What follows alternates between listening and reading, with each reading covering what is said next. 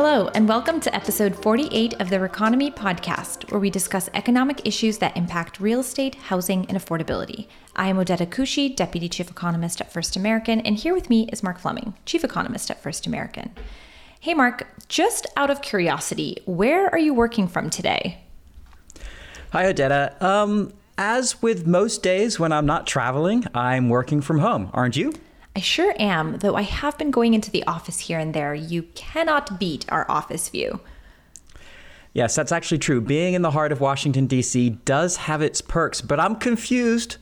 Why do you ask? Well, I ask because we're not alone in working from home. New data released last week by the US Census Bureau shows that nationally, the number of people working remotely increased in 2021 to almost 18% from 5.7% in 2019. And there was an even earlier analysis which showed that 45% of full time workers were working from home at least some of the time in September 2021, with most anticipating remote work to continue for the rest of the year and beyond.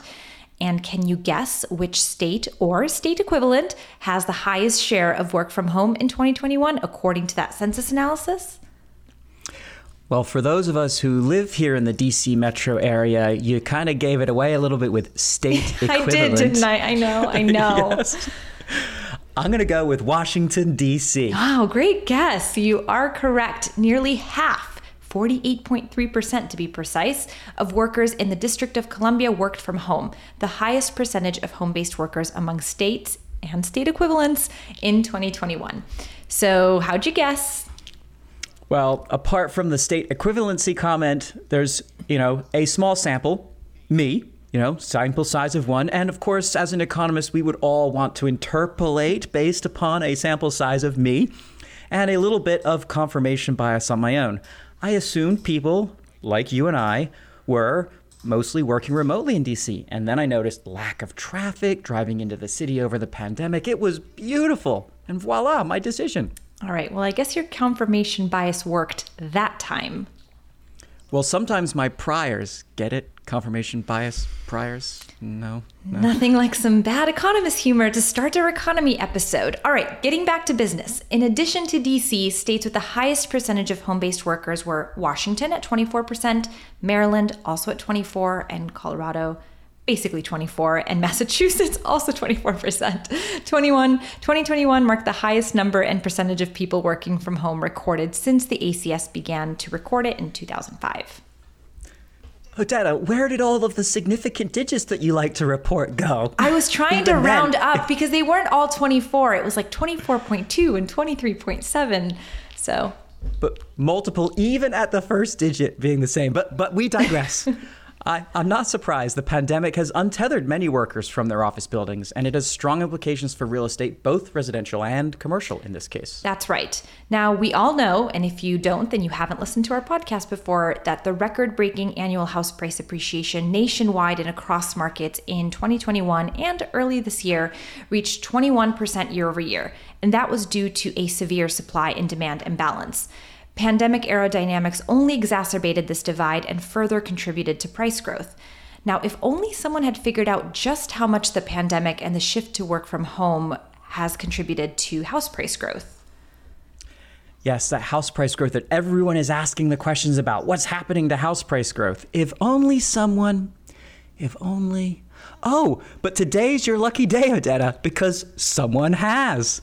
A recent working paper released by the National Bureau of Economic Research on remote work and housing demand found that the shift to remote work accounted for at least half of the 24% increase in house prices between December of 2019 and November of 2021. Half of the increase. And that's even after controlling for things like migration across markets. So the pandemic and working from home has a significant influence on house prices today. That's huge. And that the propensity for remote work has had such a large impact on house prices suggests that it will be an important indicator to monitor in the post pandemic housing market. So, why did this happen? I'm so glad you asked. As the COVID 19 pandemic forced workers to use their homes as their office, as well as their gym, their daycare, their school, their housing, housing preferences shifted. Workers migrated from expensive locations to cheaper ones, both within cities and between cities. And in addition to migration to more affordable cities, urban city centers lost re- residents relative to their periphery. Mark, just did, be honest. Did you buy a Peloton during the pandemic? No, no, no, I did not. I did buy all the kit to make my bike into an indoor trainer, and I did shift from using our office gym to using that bike at home in my now home office slash gym.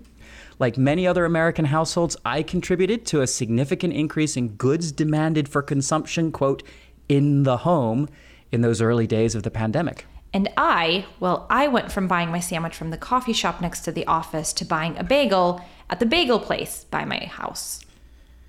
AKA demanding services closer to home instead of the office. We'll get back to that. We will.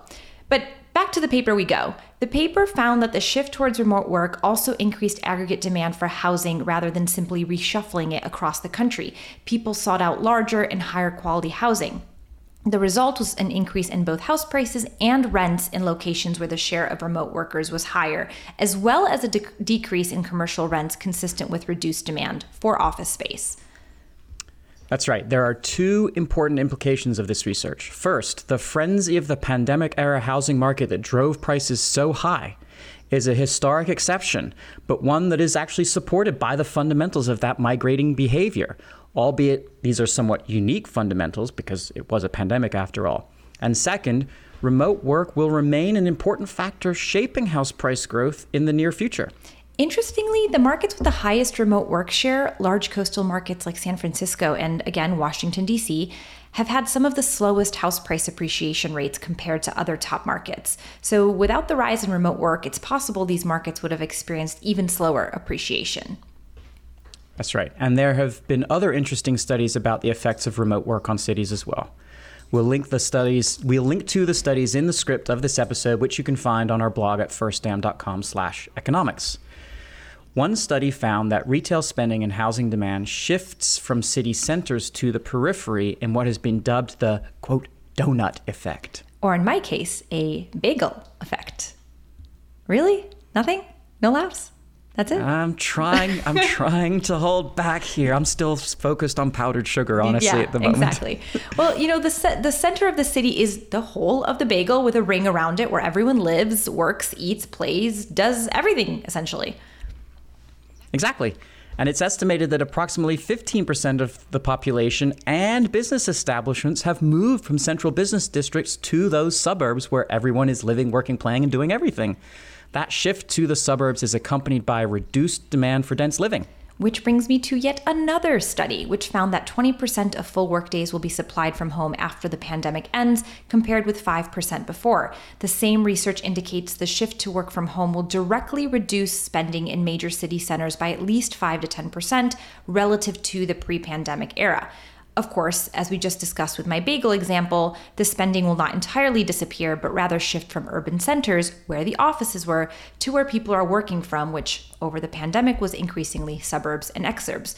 And if you want a deep dive into what we've been calling the second coming of suburbia, you can check out episode 14 of the podcast. And you just touched on the impact on commercial real estate. Let's talk about that a little bit more. Work from home means we're working less from the office. We were just saying that. While national physical occupancy, according to Kastle Systems card swipe data, increased after Labor Day to 47.5%. Nice significant digit I appreciate there. that. Thank you. it still remains far below the pre pandemic occupancy rates, obviously. There was a shift in office demand to suburbs over the pandemic, which makes sense. It's following the people. So, our econ team used that work from home data from the US Census Bureau that we mentioned earlier to analyze how office leasing activity has changed in metros with greater increases in remote work. And we found. Surprise, surprise! Generally that cities with larger increases in remote work share tended to have higher availability rates, a measure of all space currently listed, vacant, subleased, and for sale in those markets. But what was more surprising was that a number of cities bucked this trend. This is especially true for major Texas metros where physical occupancy rates have consistently been higher than others. Despite relatively small increases in the work from home share, Houston and Dallas have the highest availability rates among the top 50 metropolitan areas. This implies that even cities with high return to office rates are prone to leasing headwinds. So, what is the implication here for office real estate? Before we answer that, I just have to say it seems like the classic economist joke, right? On the one, one hand, hand, and, on, on the, the other. other. It's never quite so straightforward. Yeah. But we can tell that things will likely get worse before getting better for the office sector. Leases covering over 200 million square feet of office space are forecasted to expire each year over the next three years. And during that time, low interest rate loans originated over the last two years will begin maturing. And, you know, let's go out on a limb here likely in a higher rate environment, and those underperforming office assets will struggle to refinance at these higher interest rates that we're sure to have in the next couple of years, especially if they're unable to lease that vacant space to new tenants in the first place. And lenders who are already tightening, tightening lending standards for most commercial real estate loans will increasingly face the difficult decision of rolling over debt on properties with less certain cash flows and at higher interest rates or restructuring existing loans so that borrowers can continue to service them, or taking impairment losses. The difficult choices ahead for lenders is likely why the Federal Reserve recently released new guidance on commercial real estate loan accommodations, its first update to the policy since 2009. And while the Fed's policy guidance is intended for all commercial real estate lenders, it is office lenders that are in the most precarious position. Right. Lending first requires leasing and it remains unclear how successful offices will be in renewing leases over the next few years due to the work from home transition that's happened with such a large proportion of people doing it. Right. So, the takeaway from this episode is that work from home has strong implications for real estate. The pandemic driven shift to more remote work changed where we live, where we consume, and where we work. Even in a post pandemic world, residential and commercial real estate demand will continue to respond to the trends in remote work. All right, well, that's it for today. Thank you for joining us on this episode of the Reconomy podcast. If you have an economics related question you'd like us to feature on a future episode, you can email us at economics at firstam.com. We love to hear from our listeners. And as economists, you know we love our metrics and data. So if you enjoy listening to the podcast, please make sure to give us a rating on your favorite platform. And as always, if you can't wait for the next episode, you can follow us on Twitter. It's at Odeta Kushi for me and at M Fleming Econ for Mark. Until next time.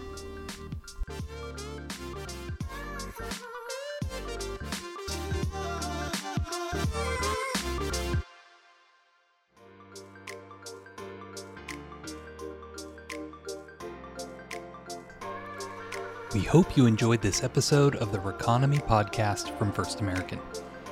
For even more economic content, visit firstam.com slash economics. This episode is copyright 2022 by First American Financial Corporation. All rights reserved.